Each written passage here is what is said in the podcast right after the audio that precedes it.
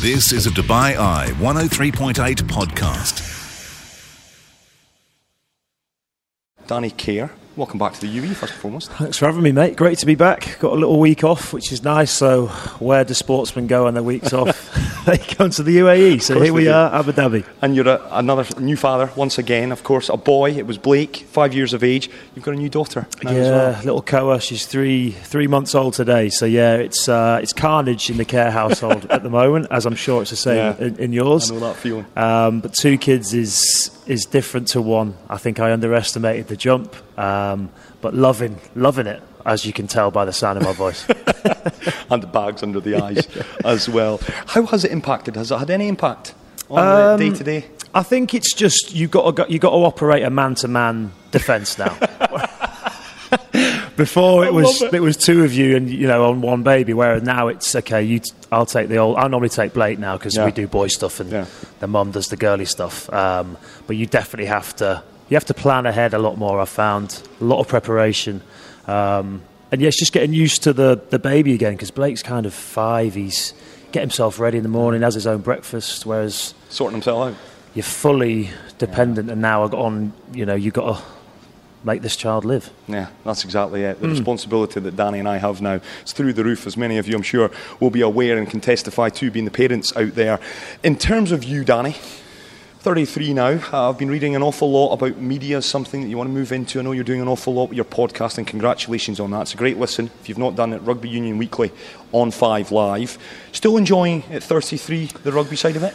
loving it yeah i you? think strangely probably this year without i kind of don't feel the pressure of of the england selectors anymore. Um, so it's quite refreshing in a way that i can just go out and enjoy my rugby. I'm playing with a lot of younger lads so they're keeping me they're keeping me young. Um, Pointing out that you are getting older I as well. am getting a little bit older, um, and I think I've definitely had a realization that you know I maybe only have one, two, three years left, uh, and the one thing I'm going to make sure I do is is enjoy it. I want to win something again with Quins to, to sort of finish my career, um, and I'm just playing with a bit of no, uh, a bit of freedom really, um, and an energy that probably has been missing for the last couple of years. So um, yeah, really enjoyed it. Life off the off the pitch is great. Two kids now, um, and I just kind of want to want to really enjoy the last last time I've got. You mentioned the pressure is off from the selectors, and I guess that's a good place to start. Is that the case? Have you been told the door's firmly shut? I haven't been told the door's shut. We haven't had that conversation. Um, I think I'm old enough to kind of see when the writing's on the wall a little bit. Um, you know, I haven't retired from international rugby. I still would absolutely love to to wear that white shirt again, um, and I still feel like I could add something to the shirt. Um, I got a call from Eddie before the Six Nations. Just um, just left me a voicemail, just out of out of kindness and courtesy, he said just to say, you know, I, I wasn't picked for this Six Nations. Um, you know, keep doing my stuff. We'll see what happens, sort of thing. So um, I didn't expect to be in. So it was kind of still nice to know that you're in his thoughts Yeah. slightly. Um, and you never know. I know what rugby's like. Uh, anything can happen. Um, so as long as I'm fit and playing well, if they need me, I'm available. I just have to get a quick flight, quick flight home. Yeah, I think Mike Phillips did that one time. In actual fact, he had an SOS from the Welsh. Did he? He was back over in South Africa. Just on that, then, Danny, and I, I don't want to dwell. We'll, we'll rip this off like a band aid because let's take you back before the World Cup. Conversation. I'm sure it was a difficult conversation. Did Eddie call you? Did he say, "Danny, I want to see you"?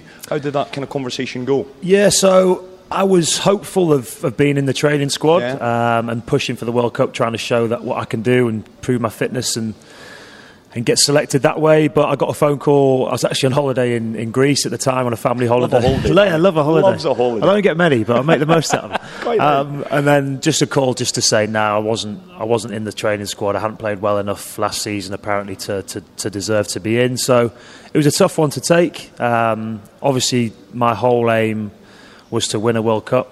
Uh, and in World Cups, I missed 2011 with an injury. 2015, I played against Uruguay in a game. You know, we were out before I played it, played it, passed the ball. So this was the one where I thought, you know, Japan 2019. That's that'll be the brilliant way to go and win a World Cup, and and I'd, I'd happily have not played for England again then, you know. So it was it was tough to know that that was taken away. I met up with Eddie for a coffee and just had a chat, um, and he just said, "Look, nothing, anything could happen. See what, see how you get on." Uh, unfortunately, I got injured with my ankle Um, start of the season, Ben Spencer obviously got the call up for the World Cup final. I'm not saying that I would have if I hadn't, hadn't got injured, but probably didn't go go too well for me. A public setting for a conversation like that. It's probably smart from Eddie. But in all honesty, though, Danny, give us insight because I always think we're our own harshest critics. You know, if you're sat getting an appraisal in any walk of life, in any industry, and someone appraises you, and you might think, well, hold on a second. I disagree fundamentally with what you're telling me. Are you your harshest critic in the mirror when he's telling you things where you like, yeah, I can accept that, or did you say, hold on a second, let me kind of put out my case? I think there's. That's probably when you're young. uh, Definitely when I was younger, I was very much. Oh, you're wrong. Yeah. You're wrong. I know what I'm talking about. I, I believe myself. I think when you now when I've got a bit older, a bit more experienced, a bit more mature, you can see what where they're coming from a little bit more. You can see from a coach's perspective. I think as a player, you've in a way you have to be selfish and you have to be confident, Yeah. and probably borderline. Sometimes you have to be a little bit arrogant, a bit, a bit, a bit arrogant to the fact that you are the best. You have to believe you're the best, and probably you're a bit blinded sometimes by your own sort of personal. Um, You have to be at goals. elite level, right? I think you do. So that definitely, I can see, I can see where Eddie's coming from. I can see where the gate, the, t- the aspects that he'd like to see more consistency of in my game. But at the same time, I think you have to still have that self belief. You know, I, do I think I'm good enough to still be playing for England? Yes. Do I think I can still add something to the team? Yes. But it's not up to me. It's up to me to play as well as I can, and but then it's to force the selectors to change their mind, and you know that hasn't happened yet. Do you feel, though, if you perform well, genuinely, you feel the door is open? You take Eddie at his word? Yeah, you have to. Yeah, I have to take him as his word. Um, I'd like to think that if I'm playing the best out of all the halves that he's got to pick from England, then I'd, I'd hope I'd get a chance. So um, obviously that it hasn't happened this Six Nations, and he's picked Ben Youngs and Willi Heinz, and you know we'll see how they see how they go in the tournament. And you know I, I'd hope that the door, door is just slightly ajar, and I can just peek my head round every now and then. On that, define it for what is playing out of your skin at scrum half to make him notice? Do you need to start running in five tries again to be, I'm over here? You, you know what I mean by that, though? Yeah. Because at that elite level, Willi Heinz and Ben Youngs, I'm sure, will be doing Mm. exact same stuff to you. So how do you say, Eddie, I'm here, mate? Yeah, I think it, it's a tough one because you don't want to force things and then you end up making more mistakes. Fair. You obviously want to. I want to show my points of difference, which I think is is my attacking game. Um, I love to score tries, I love to set up tries. I, I try things probably a little bit out of the box every now and then, which I probably understand that some coaches don't really like, especially at international level. They want to see consistency and doing the right thing at the right time. Um, you, know, you look at other players in the world. Finn Russell would probably be one that you'd say a guy that will try anything, and sometimes coaches like it, sometimes they don't. I'm sure we might talk about him a little bit, a little bit more later on. Um, but yeah, I think for me, it's just consistency, doing the right things at the right time. But then I need to also show my point of difference, and I'm trying to trying to do that in a, in a Harlequin shirt. Disappointment from not going to a World Cup is obvious. I I don't want to go over that too much because we would all be in the same position, Danny. We would all be disappointed. How do you then approach the tournament? because you're at home, boys that you know, friends, colleagues, players that you're looking at thinking, well, I could be in there. How do you approach it? Do you enjoy it? No, No. No, this one this one was really hard. The World Cup was really hard because it was the one where you know you speak to your family, your close friends, saying, you know, this is the goal. This is the ultimate goal. The goal I've written down for ten years that this is the one I want to be at and I want to help England win. Um, and it was tough because I'd been there for three years in this cycle with Eddie, and then got kind of hooked out with the last year. With you know the biggest prize was still to, to go for. Yeah. Um, and I think when you still think you can add something, that's when it hurts the most. So it was the, it was really tough watching it. Uh, and Did you watch it? I watched most of it. but I didn't watch the final. I couldn't watch the final. What did you do? I actually went to an air hop trampoline park Brilliant. with my uh, with Wee my little and and and, and Checking the phone my all the wife. time or no? So my wife banned me from checking the phone because it's such a weird one. Because you obviously want the boys to do well, and I've I've got so many good friends in there. But at the same time, do I want them to to win a World Cup and me miss out? A lot of people don't don't understand this, but probably I probably didn't. If I'm being completely honest, because that's what I wanted to do. I wanted to be there, and there was a bit of jealousy. But then I think at the time when it got to the final, I thought, oh, do you know what? The lads are so close. They oh, deserve it. They deserve it. They deserve to win it. And I was, I was behind them. And then I checked my phone. I think I finally just nipped off a trampoline and got the phone out and found out that it was pretty much finished and, we, and we'd lost. And my first thing was, was probably a bit of sadness because I, I, I knew how hard the boys had worked for it. The coaching staff, the backroom staff, everyone that goes into that four year cycle had deserved to win a World Cup, I thought. But I don't think you can begrudge the team that they lost to South Africa, Siya Kolisi. You know, the, an unbelievable yeah. rugby story. Unbelievable on that. Just with the four year cycle, you're absolutely right. I mean, everyone, eh, and I know you're a, a, real observer and a real student of the game. Ireland, without a shadow of a doubt, peaked 12 months too soon. Yeah. We spoke to Brian O'Driscoll at the, uh, at the golf earlier this year, and he said as much. He said, Yeah, hold our hands up, yeah, we peaked yeah. 12 months too soon. The four year cycle, an awful lot, Eddie. You boys yourselves made an awful lot about that. This is a four year cycle, this is a journey.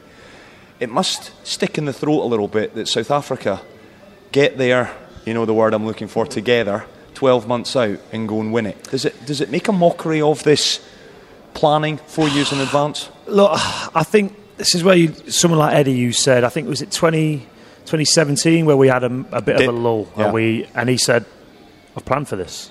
I know I knew this was going to happen because I know we'll come back and peak." And we all at the time were thinking, God, he's good. he's convinced. He's, good, yeah. he's convinced us. and we thought, oh wow! Like, and, and to be fair, to see the boys then rise again and go so close, you think, okay, he knows what he's talking about. South Africa, I just think it was written in the stars a little bit that they were going to win it. To lose the first game, the first team first to ever team. lose a game, to then win a World Cup. Um, but they were so close to New Zealand in that game. I think people forget about that, and everyone thought seven oh. minute spell where New Zealand took the game away. Then everyone writ South Africa off, and I think you know speaking to a couple of their boys, spoke to Faf de Klerk a few weeks after the World Cup, and he said we were loving the fact that everyone thought that we were no good anymore, and we couldn't wait to face England. They were desperate to play England in the final because they thought they'd, they'd match up, they'd match up, and they'd, they'd do them, and they did exactly that. And he was obviously very pivotal in in that final a lot's been written. The post mortem has been a deep one. I appreciate that. We've moved on. We're now in the Six Nations. But your appraisal of it as someone, and again, I come back to, I know you really study the game. Of course, your podcast brilliant. Your takeaways, moving. What are we now? November through four four mm. months. Four months after the fact. Have you watched the game? Since you didn't watch it the first time, so have you watched it? I still haven't watched the full game. No, I haven't. Uh, obviously, I've watched highlights. I've seen, I've seen the tries. The yeah, speaking, spoke to a lot of the boys. Obviously, we got Joe Marler and Kyle Sinckler at the club. Kyle, who obviously, knocked out yeah. first few minutes. I don't think it'd have been much different if he'd have stayed on. Probably helped Kyle, to be honest. He's got a massive contract to Bristol now. if he'd have had his head shoved behind him for, for 80 minutes, he might not have. Um, I think it, it still hurts the boys. Obviously, it's, it's going to. But I, I do think that you learn as much from the defeats, more from your defeats than you do from, from the wins. And I think that losing that final the way they did in 2019 will be the reason why England win the World Cup in 2023. I think the squad that they've got, the continuity they've got, is very good, very strong. Not many people in and out a lot of young boys coming yeah. through to the peak of their sort of career around then. You look at Owen Farrell, Maro Itoje, the Vunipolas, they're all going to be 29, 30 around that time. They'll have played with each other for a lot, yeah. a lot of time. I think, I think England will take a lot from that. But as a global tournament, unbelievable. I, am gutted. I, didn't, I couldn't get out there. We obviously had to, had to play for Quins and train for Quins, but Japan has. You wouldn't have watched it. You would have been in a Japanese sake bar or something. Had you been out yeah, there, to be fair, I, I, would have missed a lot of the rugby. um, but it looked amazing. What a spectacle! What an occasion! Yeah. Um, 2023 has got a lot to lot to live up to. Absolutely, it does. Eddie Jones on him. You know him. You've played under him. We've had Dylan Hartley. We've been fortunate. We've spoken to a number of people.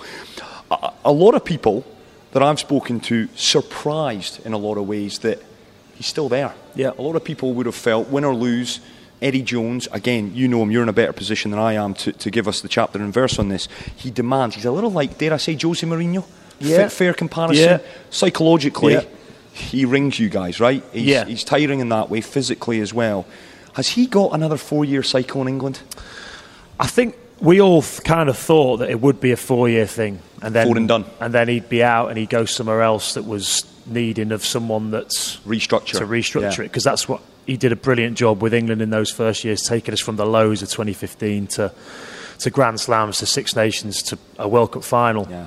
Um, I think I don't think they know who their next coach is, which I think is the bigger problem. I don't think they know yet or have identified the next guy to take it forward.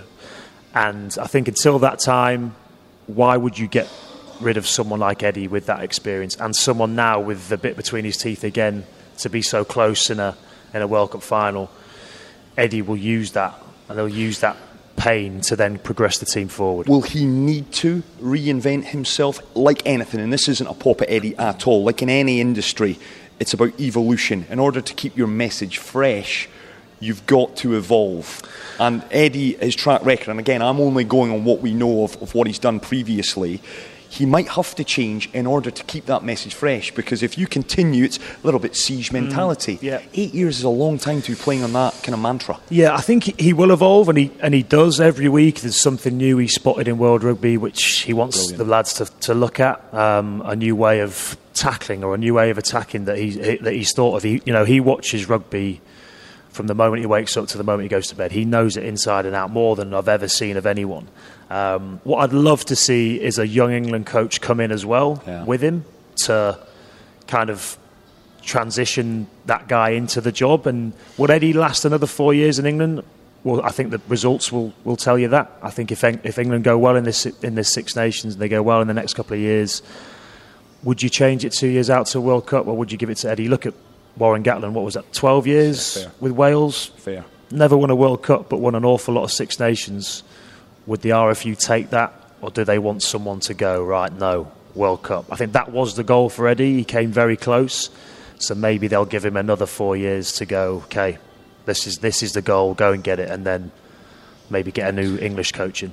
We'll come back to international rugby as we go. Six Nations, big game this weekend, of course. My beloved Scotland taking on mm. Danny's England. I want to talk club rugby. Yeah. A lot of headlines. Club rugby has never been in the headlines more. Yeah. For not the right reasons either. Let's be honest about it, Danny. You, you represent Harlequins with great distinction. Saracens are the team that everyone's talking about. Again, well do- documented issues. This salary cap, the, the flouting of the rules, the punishment. 35 points, 5 million quid fine. That's then another 70 points has been added. Give me your take on it all. I, mean, it, it's been a whirlwind back home. It has. Um, I think everyone's kind of bored of, of talking about it now. Sorry, it's- Danny. No, no, no. It's absolutely fine because it's just rumbled on and more things are coming out. The, the thing I can't believe is that they haven't got guidelines for something like this, and it's kind of like they're just making it up on the spot, going, "Okay, 35. Oh no, we'll give you another. No, we'll give you 70 points." And you're like, just, just surely that in a global organisation like it is, there should be some guidelines to say if you cheat, this is what happens. You get your medals taken off you. You'll go in the you'll go in the championship. Done. But they didn't have that, and now they're kind of catching up and make, making up making it up as they go. For me, as a, I've said it. I know I took a lot of stick for this from Saracens fans at the, at the time when it first came out. This is a team that we used to be better than as Harlequins. We used to beat them fairly comfortably. Suddenly they got very good very quickly, and we were way behind them. But is that money or is that them just doing better things on the training ground? Both. It's definitely both. I mean, you know, the way they, they've done it, I can understand they've, they've developed a lot of homegrown talent and then they've wanted to keep hold of them all. The problem is with a salary cap, There's rules. you physically can't do that. Look at Carl Sinckler. Why has he left Harlequins? Because we cannot afford to keep him because his, his money's gone up and the club then have to make a decision. Whereas, you know, they either have to let him go or they have to find some money from somewhere and get rid of two or three other players. And Quins aren't- aren't willing to do that. So, Saracens obviously have been incredibly successful, best team in England, best team in Europe over the last four, five, six years. But when you look at it, it's because they've been Breaking the rules. tinkering and breaking rules. So look, they've deservedly been punished, in, in my opinion. Um, but a lot of people that probably weren't involved in it are the ones that I think are going to feel the, the ramifications of it. I think the the big England stars you'll see will will stay. They'll still get their money. They won't play much in the championship. They'll get looked after a lot. I think it's the younger lads, the sort of next bracket down, that will have to move. When you will- say they'll get looked after, what do you mean by that? I just well, I Again, think you're the- speculating bit Speculating now, again. but- I think the rumours coming out is that they'll all stay. They'll still be Saracens players. They'll still get picked for England. Um, I think so. championship rugby. I'd, I'd be surprised if they played more than three or four games. I think the rest of the squad will play the rest of the games, and the England lads will probably get looked after a fair bit. Um, almost, it almost might be a, a, little sabbatical year for them, where they play they play for England and they play a few games for for, for Saracens, not for Harlequins. That'd be nice if we could have a few of them. Um, I've offered, I've sent a couple of texts to the boys. You know, on loan, Southwest London. It's not yeah, far away. you know, just quick quick commute. um, but yeah, I think I think I do feel sorry for. I think staff members will probably lose their jobs with this with the money. I think sponsors are looking to pull out now, and the worst thing for it, I think it's just awful for the game. I think rugby's been this high and mighty sport that's kind of looked down on football and cricket for, for scandals, etc. And I think rugby now this this is this is one of the worst. The best team over the last five years have been caught cheating to do so. So it's it's sad for the game. Let's put one thing to bed. Tip of the iceberg. I'm hearing a lot of rugby fans hearing and on Twitter saying, "Hey, tip of the iceberg. This everyone else is at it. Mm. Saracens are just being made an example of." What's the story there? Are Saracens flouting the rules that others have just simply not taken advantage of? I think, or grey areas that they've not. I think there are a lot of grey areas. I think, and I think clubs have probably found ways around it. I think Saracens probably started by finding a couple of grey areas, yeah. getting away with it, and thinking, okay, well, we'll keep doing it because it's actually not a specific rule to say you can't do it. So why don't we? It's Marcelo Bielsa yeah. at Leeds United and yeah. the old Spygate. Mm. Nothing actually stated in the rules no. that I can't send a scout into the forest and peek in, and then of course the, the condemnation because it's very un-British. Yeah. And I know a lot's been made about the fact that you know racism, UEFA, and I'm, I'm moving into the realm of football now. That that the paltry paltry fines handed down to racism, and yet Leeds are made a real example mm, of when yeah. it comes to spying, which you speak to a lot of managers, couldn't really care less no, if there's a bloke no. in the woods watching training. I loved how he just sat through everyone and said, "Well, we've done it every week. Brilliant. this is how I do it. it. Brilliant." Um, and I think that's probably another thing why people are annoyed at Saracens because they haven't they haven't owned up to it. They're yeah. still denying it, accepting relegation rather than opening their books up. Yeah. And for me, that just shows more more guilt. I think I think people just want transparency in, in that and to see what they've done, how they've done it. I just don't think you'll ever see that. I don't think it'll ever come out. I will. I don't want to sit here and defend Saracens. What I will ask though is, you boys play a brutal sport. Yeah. Rugby is, and it's something that we've discussed at length in our show.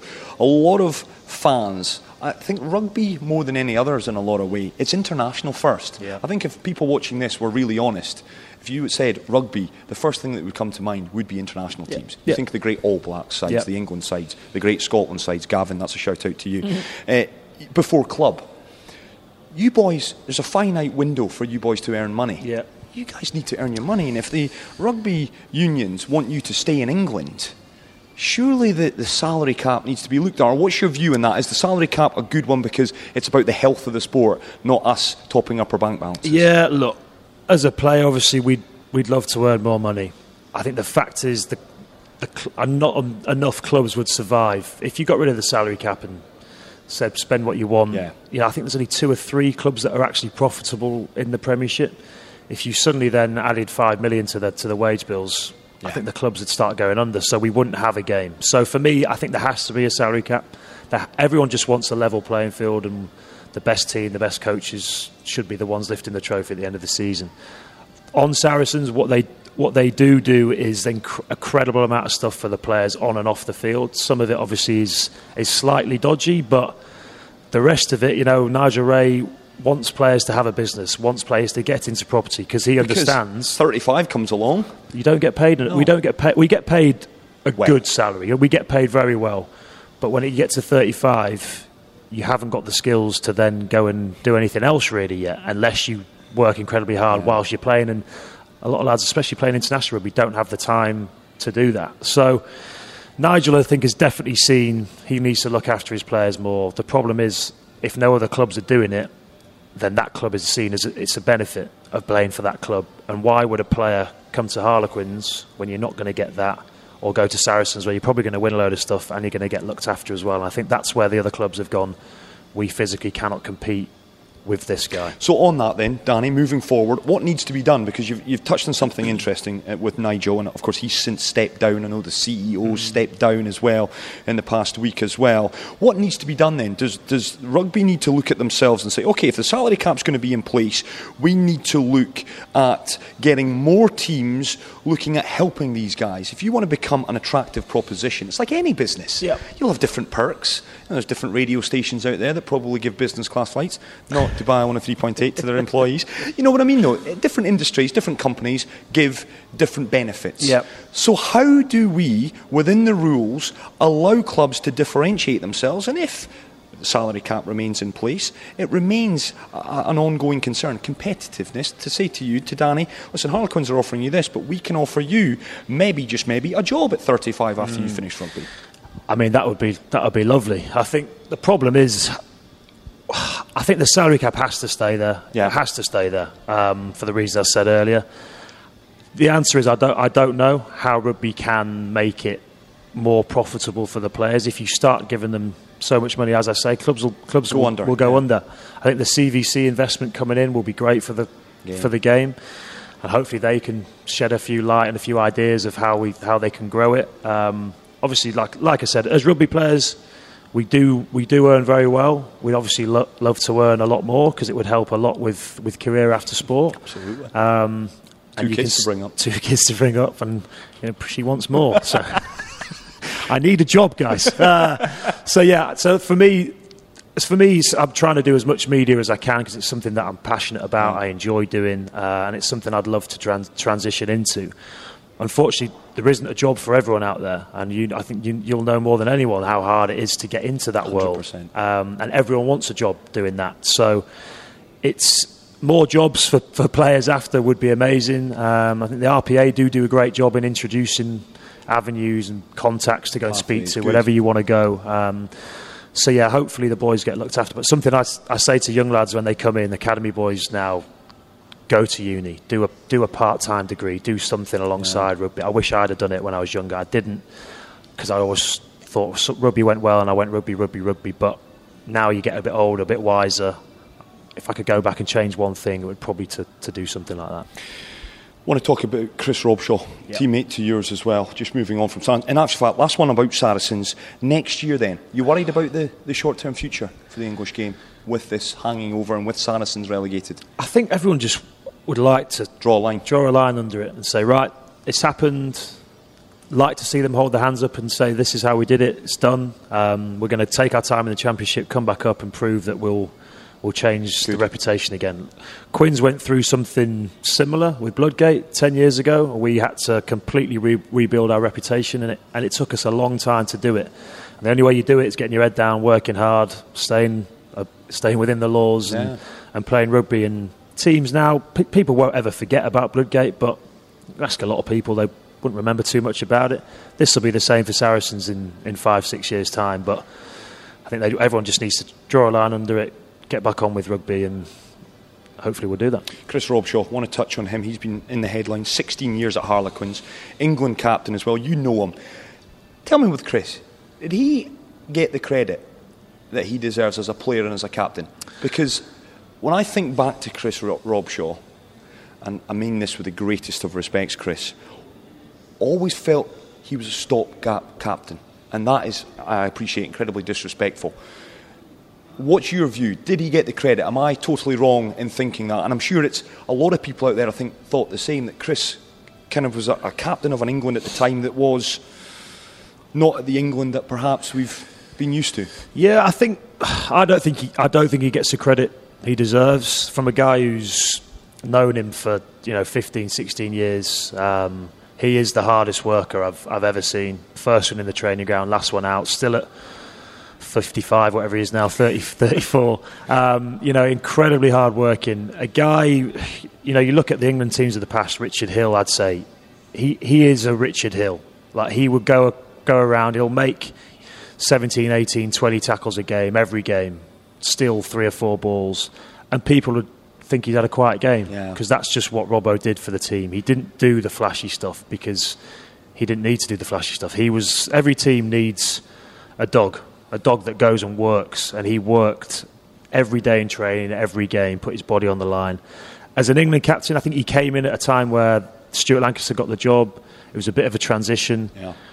Robbo was Harlequins captain at the time, got the gig, and I thought did an incredible job. Um, but I think the problem for Chris, is everyone's always going to remember him for that for the 2015, which I still feel sorry for him for, about because it's, it's not his fault. You know, it's not his fault that we didn't win, go through that World Cup, get into a quarter final. Um, I think if you look at the kickers, kickers weren't putting their hands up saying, I'll, I'll knock this over. And as, soon, as a captain, I know if your kicker isn't that confident, you go, okay, no question, corner. Go to the corner, we messed up the line out. And suddenly Robbo's captaincy is defined yeah. by one decision. Um, whereas in hindsight, you know, hindsight's a, a, brilliant thing. If we'd have scored that try, Chris Robshaw's the best captain yeah. England have ever had, makes decisions at the right time. But for me, you know, a wonderful servant to Harlequins and to England. We're going to miss him. Quins will be a different place without him knocking around. Just his leadership day to day, which is a tough ass, being a being a English captain in a club every day, having to be the guy who speaks. Um, we're going to miss him a lot. Uh, I don't think he's done with rugby yet, so hopefully he'll still be in a shirt somewhere, maybe in America, living yeah, the dream in New York, which yeah. would be amazing. Um, but yeah, we're we're going to miss him, but yeah, we wish him all the best. Give us a story about Chris, because I, think a lot of people out there, even the most hardened of rugby fans, would probably say, "Oh, Chris, don't really kind of know him. Give us a story, an anecdote, whether it be on the field, off the field. What kind of I guess sums Chris Robshaw up the best. Is there one that stands out? Uh, his his mantra when he was younger was work hard, play hard. Right. It changed a lot when he got the England captain job because he had to. But this guy used to we he'd put his body on the line for 80 minutes on the weekend and then he would put his body on the line in the bar after because he would go for it and we'd carry him out of most most places because because he loved it and he felt like he had to lead by example and he was young he was in London um, literally you know he was living he was living the dream and he and he fully says that's the way I, I live my life work hard play hard. Um, and he had a responsibility it's amazing that a responsibility as you say to lead by example. That came naturally to him. Yeah, massively. He was a guy. You, look at look at football captains. Um, you know, I like to compare it to football. He's a guy that didn't need to speak an awful lot, um, but just you watched him and you and you followed him, and you did what he did. Um, I'd say you know you look at football. Who would be a example of that? Maybe someone like David Beckham. I can't yeah. imagine he in a changing room would be the most vocal. Rallying the troops, loads of vocal. But he gets on the training field, he's first one there, last one out, practicing his set, set pieces. Tone, yeah. And that's the way Robbo kind of led. Um, and that's the guy that I love to, to play for because you know that your captain's going to do it and you have to get up to that level as well. New York seems to be the destination that he's heading to, and I know North American rugby. I know Ben Foden's over there, Drew yep. Mitchell, Mathieu uh, Bastareaud's over there as well. Is that something that you players are now kind of turning your head and thinking, ooh, a couple of years over there. Yeah, I nice. think it's opening up your eyes a little bit to it. Um, obviously, America, I think, is this untouched giant that could be huge for rugby. And I think people have tried before and it hasn't quite worked. But I think, you know, you suddenly a team in New York comes available and players go, oh, okay. I mean, I've never been to New York. I'd, lo- I'd love to go and I'd, I, I, absolutely want to go there. And you know, maybe I could go there and play play a bit of rugby. I don't know, um, but definitely CV's in the post. Yeah, CV is in the post. um, but I think lads are having a look at it. I think people over there, Ben Foden, a good friend of mine, loving his time out there. Is he? Um, really standard's is. good. Yeah, standard. His standard, I think he says is is improving. Championship or I think he says it's around, yeah, similar to a championship level. So, but I think that's only going to get yeah. better the more players that go over there. Um, and hopefully, if they sign in the likes of Ma'a Nonu, Bastareaud, Chris Robshaw, Ben Foden to go over there, hopefully that will raise the game. More people will say, okay, yeah. I'll go over there as well, and we'll make it really competitive. And I think it's definitely something that players are looking at towards the end of the career. Um, I think you play less games than you would do over here. You know, would you go and sign for a a Newcastle and slog it out up north for 30 no. games a year, or would you go and live in New York? You know, so I think a lot of boys are having a look at that, and the more opportunities there are, the better for the boys. One other individual who's making headlines, we've touched on Robshaw, Saracens as a team, of course, is Israel Folau, a man who we didn't see at the Rugby Union World Cup for very well documented reasons. Some interesting, his thoughts putting on social media, everyone's right to free speech, etc. Don't want to batter that, but some of his comments, I think we'd all agree, or most of us would agree, perhaps over overstepped the mark. Israel Folau given a chance at Catalan Dragons. Happy with that? Happy to see him back in the game? Look, it's it's a tricky one because as a player, I think he is wonderful. One of the best, most naturally gifted players. One of the best players I've ever played against. Um, Wow. He can do things that other people simply cannot do. His leap, his power. I've never seen a man jump so high. Um, a, a wonderful player, and you want to see players like that playing. I think the problem, obviously, is he's got these views, which is fine. Have your own views, but why do you feel the need to put them out to the public when you know you're going to offend some people? Yeah.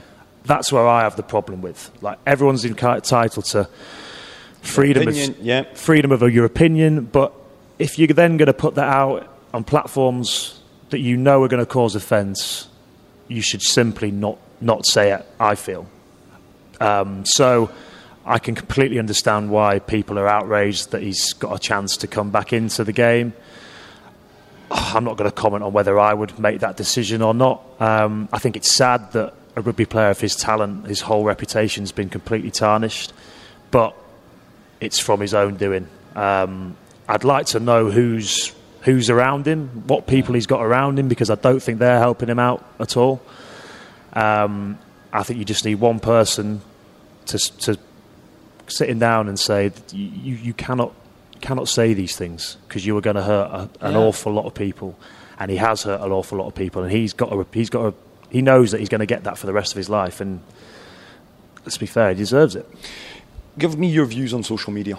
Because we talk about it, I mean, the, the advent of social, the, the platforms has given everyone a voice. As we often say, it's allowed individuals to take ownership of the rhetoric, their own narrative, if you will. It's marketing Yeah. tool. You know, how many times do we now self brand, self brand? You're a fan of it? Has it helped you? Uh, I like it. I think it, it does open up opportunities every now and then. You know, a brand will come to you and say, "Well, what's your what's your social media following?" And if it's not at a certain level, they'll they'll simply go with someone else. So it's a bit of a, a brutal world in, in a way.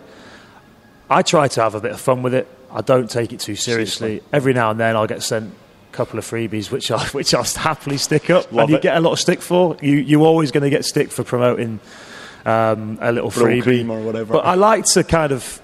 I've got some amazing people that have followed me and, and fans, I call them, whatever.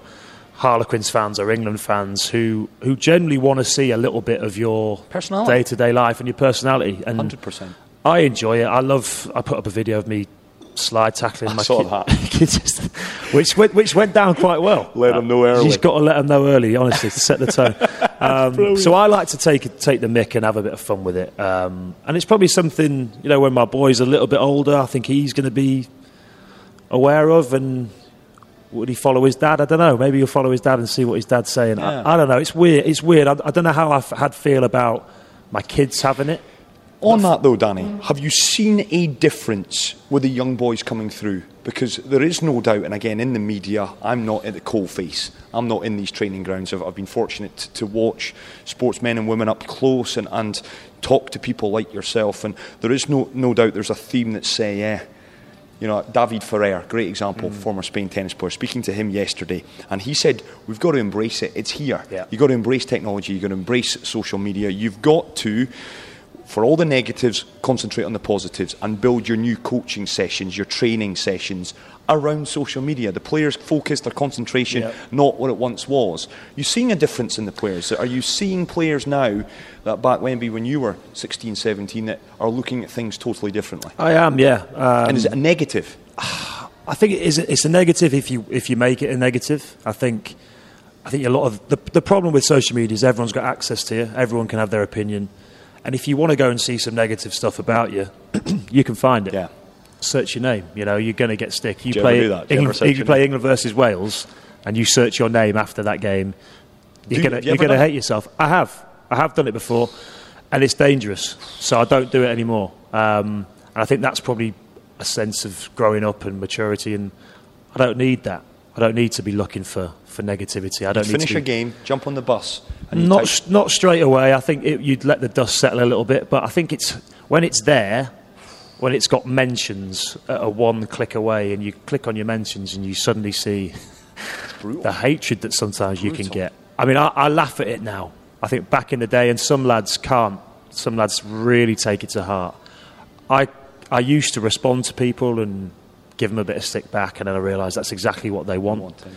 Uh, so now I just leave it, um, and I think the less, the more you leave it, the more you just block people and get rid of it.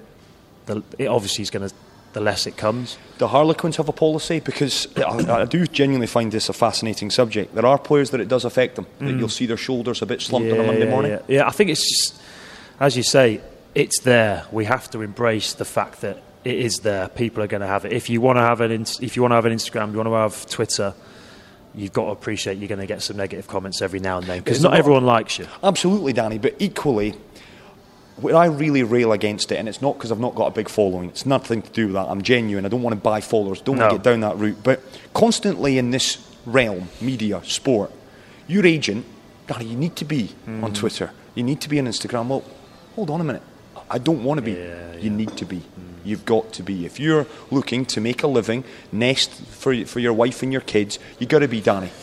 Yeah. But equally, you don't want the negativity. So it's no, a, it's, it's a really tricky balance. It is a tricky balance. Um, I think I think the best players in the world in whatever sport they've got up there. Doesn't matter what they are on social media, they'll get the most followers because they are the best players. So I think you're you're kind of a master of your own success. Really, you look at Cristiano Ronaldo. Does he does he tweet and Instagram all the time? No, but he's Cristiano Ronaldo. He's he's my opinion the second best player in, in the world. Good. Um, After Jordan Henderson. yeah, obviously, but he's got that following because yeah. of working incredibly hard at football and and that being his goal. I think you see a lot of people that try and be social media gurus and stuff alongside rugby or sport, and that's where you're gonna you're gonna that's when it's going to catch you out. That's when people have the ammunition to go at you because you're not focusing on, on your job. But if you put your job first, and I fully believe that, put rugby first, but rugby isn't my whole life. I have a lot of other things going on in my life, my family, that my interest outside of sport, outside of rugby, that's I want to show people because I want to show my, my personality. And some people like it, some people don't. I don't really care. Do you, and I'm appreciative of time here, you've given already me plenty of time here, Danny, do you remain. Just my son, who would be. Yeah, exactly. You're on holiday. To be fair, he's been. Look at my face. He's been. I was going to ask about that. He's been kicking lumps out of me in the pool, that's just, just drowning, drowning me and all sorts. Yeah, because you tackled him yeah. yesterday. Is what it is. Do you? Are you as committed, focused, hard-working, honestly, as you were, say, 12, 13 years ago? I think I am. Yeah. Um, I've always I've always worked hard. I think a lot of people thinking, oh, you natural, you've got you're naturally gifted sort of rugby player, um, but no naturally gifted players who don't work hard will will make it, or they won't make it very far. So I've always tried to work incredibly hard.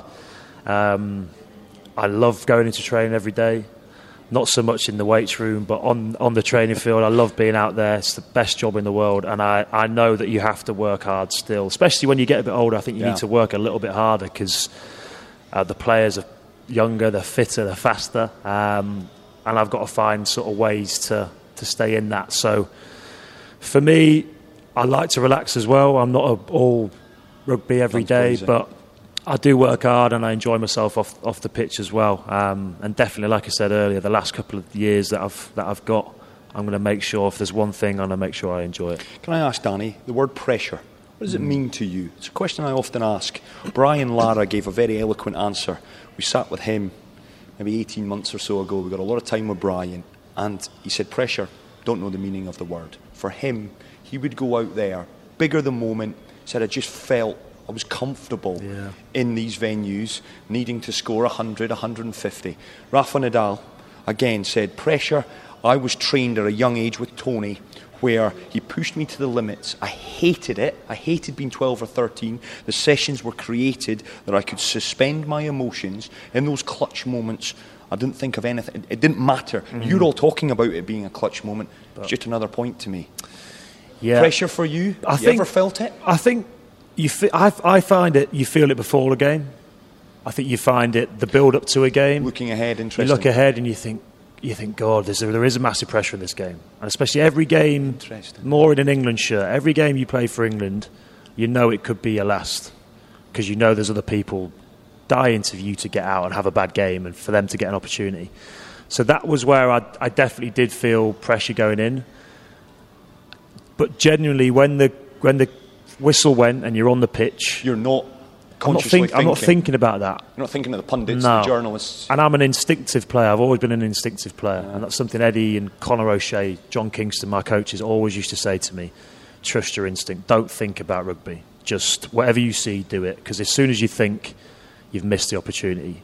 And I'm a guy who, who plays on my instincts. So I didn't really feel it in games. I think there's times where there's a break in play and you've got five minutes to go to win a game, you, and you go, okay, there is pressure on this, but then you can't think about it when the whistle goes because firstly I'm going to get monstered by a big lad if I if I start thinking about anything, and you just try and go out and enjoy myself and back myself that the the decision I make is the right one. Is there anyone out there, any fella that you've played with who, before a game, no matter the occasion, would be retching, would really feel it? Is there anyone? So, um, so Jordan Turner Hall was one of my best mates from Harlequins. No matter what game, no matter where we are, we're in the team huddle, and there's only 14 of us, and we're thinking, "Where's, where's Jordan?" And you hear him; he's been sick in the corner, in a bucket, every single game, no matter where we were. And Kyle Sinckler's kind of taken that mantle. Geordie was a bit of a mentor to Kyle, and I don't know if that's somehow transferred to Kyle, but Kyle before a game now, you know, someone will be doing a, a pre-match speech. Last for this is what we're focusing on, first few things, and you see Kyle just wretched. It's, it's horrible to see, but some players it just happen. And I think once it's happened once, it's kind of a thing in your head that or in your body that says, right, this needs to happen every game, and never really happened to me that one. I just kind of smile and let's go out and Is play, that is that embraced? Obviously, it's it's how he because he goes out, crosses that white line, and performs. Mm. Yeah. it's a bit of banter. Yeah. Mm. you know what happens, but it's accepted, right? That's how he deals with his own yeah pressure. I think the nutritionists will be pulling their hair out. I think God, he's got rid of all the good stuff we've just given him for a game. How's he going to last? But uh, it's all, it also provides because before a game, it's you can be nervous. There is pressure in those moments because you just want to get started, and that kind of just gives you a bit of a moment Yeah. to go, oh, this is this is funny. It's like being back at school, kids being sick in the bin. You know, let's go out and enjoy ourselves, lads. And it provides a great moment before a game where you can just relax and go and enjoy it. Before we wrap up, Danny, got to get your thoughts. England, Scotland. I know we've not really touched on France. Very quickly on the France uh, 25-17 defeat for England. Did that come as a surprise, or did you did you fancy a bit of a hangover? No, I, I'll be honest. I, easy for me to say now. I call, I called it before. I could just. I love the look of this French side. I love the look of the Shaun back Edwards line. well. Shaun Edwards coming in, I think, is the best appointment Yeah. they could have ever made because he he will not allow them to not work hard. He will not allow them to have these French switch offs, mental lapses Yeah. that they that they're so notorious for. So I felt England, and it, let's be honest, going away to France is a tough game, and I think everyone, classic media, England are in a World Cup final. Yeah, they're going to batter France, and I just thought, and obviously with what was said during the week, just you know gave the French the easiest team talk they could ever have. See on that when Eddie says, and uh, again the mi- mind games, mentally, etc. When Eddie says something like that, we're going to be the fittest, we're going to be the best, we're going to be like dogs, we're going to be like mongrels, whatever it was, the, a, a team that's never been up for it as much. Is part of you boys as players going? You've just written their team talk for them. Cheers for that, Eddie. It's not you. It's about to get smashed in the first five seconds. And I think a few of the ex-French players have said that you know that that, that was perfect for them. But Um, mistakes. I think I can't believe at that level that continuously football, whether it be rugby, managers. can't, they can't help. They can't help themselves. They can't help themselves. I think for Eddie, he's done it before and it's worked. Teams have folded a bit because of the pressure of what he said. So I think on this occasion, it probably didn't work. But it's Eddie being Eddie. He likes to throw a couple of hand grenades in there. You know, you used to not know about him because I, I didn't read the press on the week of the game. Then I'd go into a, a press conference the day before a game and they're like, Eddie said this. What do you think? I'd be like, oh, Did he? Did he? Brilliant. Well, yeah, that's Eddie, you know, sort of thing. So Yeah. I think it didn't help, but it doesn't matter. I don't think it would have mattered what, what he'd said lead up to that game. The, Fre- the French thoroughly deserved the win. They were the better team. Um, and England need to just re- hit a reset button for this week because it doesn't get any easier. Going away to Scotland is not an easy game. haven't won there in a, in a while. they're going to be pumped. They always enjoy us going up there, uh, and the boys are going to have to play very well. Because from what I saw of the Scotland Ireland game, I think the Scots are playing some good rugby. If they could be a little bit more clinical in the 22, they'd have beaten Ireland. It's so always been a struggle for us, though. It's clinicalness. It's if you're not picking your best player, well on that. Actually, your hmm. thoughts? Too obviously much of a maverick? I don't think so. I, I love watching him play. See what he's done for Racing and what he's done for Scotland over the years, and the way he's playing at the moment for Racing. I just think he's a guy you need you need to have in there. But I understand there's obviously team Structure, culture and team culture, values, yeah. and if he's stepped out of that, then there has to be a punishment at some point. I think we're going to see you're going to have to see him back in, at some point in this Six Nations. I just hope they don't rue not bringing him in for this week, because I think Hastings went so well at the weekend. I thought he had a great game. Yeah, he played well. A couple of things he could have improved on, but he's a young fly half Yeah. playing playing away in Ireland. This week, home home crowd against England. I Could see Hastings having a big game, and I could see England. I could see England. Losing?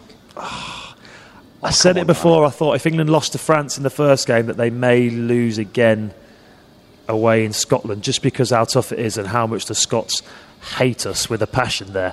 So it's going to be tough. I think England have to play a different type of game. They've got to, they've got to play a bit of a boring game, I think, against Scotland and try and beat them up physically, play in the right areas. Give this think, man a kilt. I think that's what they might do. So it's going to be a great game. Can't wait to see it. Last one from me. Uh, England then not to win. Wales to come through and win Six Nations. Who are you tipping? It's t- I- I- again, I said whoever France. won the France England game would win the would win the tournament. Um, Interesting. So I think I think the French have set themselves up nicely, but England go to Scotland and win. I think England will win the whole thing. Okay. So a win for England at the weekend and England win it. Last one from me. I know you're a huge football fan. I am. I'm a Manchester United fan. There, I've said Oh, it. You're right. Yeah. You're right at the moment? Yeah. No, not at all. Gotta Mm. Ole at the wheel? Ole at the wheel. And I'm not going to comment on that. I'll be here all day. Yeah. You must be bloody delighted right now. Do, do you know what? People ask me at the moment, oh, "What's it like to be a Liverpool fan?" And I at the moment, it is a it's a joy to watch them. Like, they, I think they are a cut above everyone I'm seeing at the moment. Uh, easily. And there's games where we're not actually playing that well, and we, we win 1 0, we win 2 0, we nick a goal, and we set up shop. And Van Dijk at the back, if you watch him live, watch him a couple of times, he just controls everything. Everything, It's like the quarterback, Yeah. shouting at people, before getting everyone in positions. Then he says, Right, we're ready now, bang, plays the ball. And up front, you've got three. Three of the best players in the world at the moment, um, and right in the middle of the captain, Jordan Henderson, the guy doesn't get the plaudits for I me. uh, we argued about this. I've made the point. Player of the year for Oh, me. I think so at the moment. it's just the way uh, the way he closes down, the way he, dem- what he demands off his players. One person throws a gives him a bad pass, he's into him, and he can see the players are like, okay, I know, but that's the way Jordan's leading. That's the way that he's gonna he's gonna lift trophies at the end of the season because Jordan Henderson is is ruling the roost there. And as I say, we're looking great. It's great to see. I actually don't like it that Man United have gone so downhill because You want to, us to be second. I'd like us you to be all right. them. Yeah. So Still. you can rub it in a bit mm. more. And I think with a couple of signings, you, you could be. Actually, oh, I watched you against. Was it against us? Was it against us recently? Yeah. Anfield, where Yeah, for the first yeah, yeah, 25 yeah. minutes looked all right, but then first goal goes in. Mm. That's the problem. us. I mean, Nothing your, about your us. defence is, is struggling a little bit.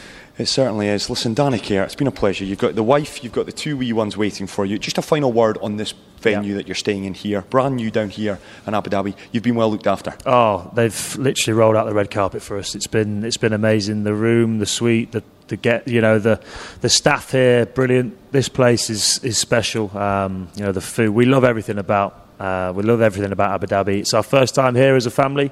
Haven't left the hotel yet because we haven't needed to. Um, But yeah, Jumeirah is the one. It's really looking after us. Brilliant. You've been listening to a Dubai Eye 103.8 podcast. To enjoy lots more from Dubai Eye in the United Arab Emirates, just go to DubaiEye1038.com or find them wherever you normally get your podcasts.